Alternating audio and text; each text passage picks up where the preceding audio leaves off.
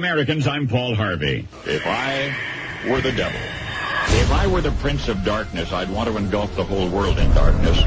And I'd have a third of its real estate and four-fifths of its population, but I wouldn't be happy until I had seized the ripest apple on the tree. Thee.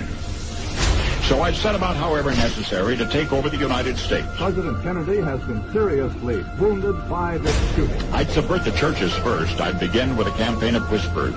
With the wisdom of the serpent, I would whisper to you as I whispered to Eve. Do as you please. To the young, I would whisper that the Bible is a myth. I would convince them that man created God instead of the other way around. I would confide that what's bad is good and what's good is square. And the old I would teach to pray after me.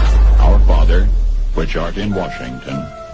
And then I'd get organized. I'd educate authors in how to make lurid literature exciting so that anything else would appear dull and uninteresting. I'd threaten TV with dirtier movies and vice versa. I'd peddle narcotics to whom I could. I'd sell alcohol to ladies and gentlemen of distinction. I'd tranquilize the rest with pills. If I were the devil, I'd soon have families at war with themselves, churches at war with themselves, and nations at war with themselves, until each in its turn was consumed. And with promises of higher ratings, I'd have mesmerizing media fanning the flame. The President of the United States is racist. If I were the devil, I would encourage schools to refine young intellects, but neglect to discipline emotions to let those run wild. Within a decade, I'd have prisons overflowing. I'd have judges promoting pornography. Soon I could evict God from the courthouse, then from the schoolhouse, and then from the houses of Congress. And in his own churches, I would substitute psychology for religion.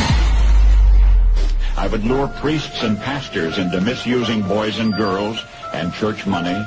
If I were the devil, I'd take from those who have and give to those who wanted until I had killed the incentive of the ambitious.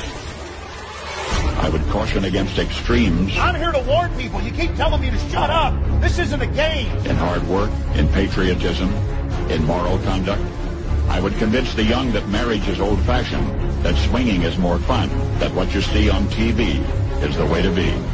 And thus I could undress you in public, and I could lure you into bed with diseases for which there is no cure. In other words, if I were the devil, I'd just keep right on doing what he's doing.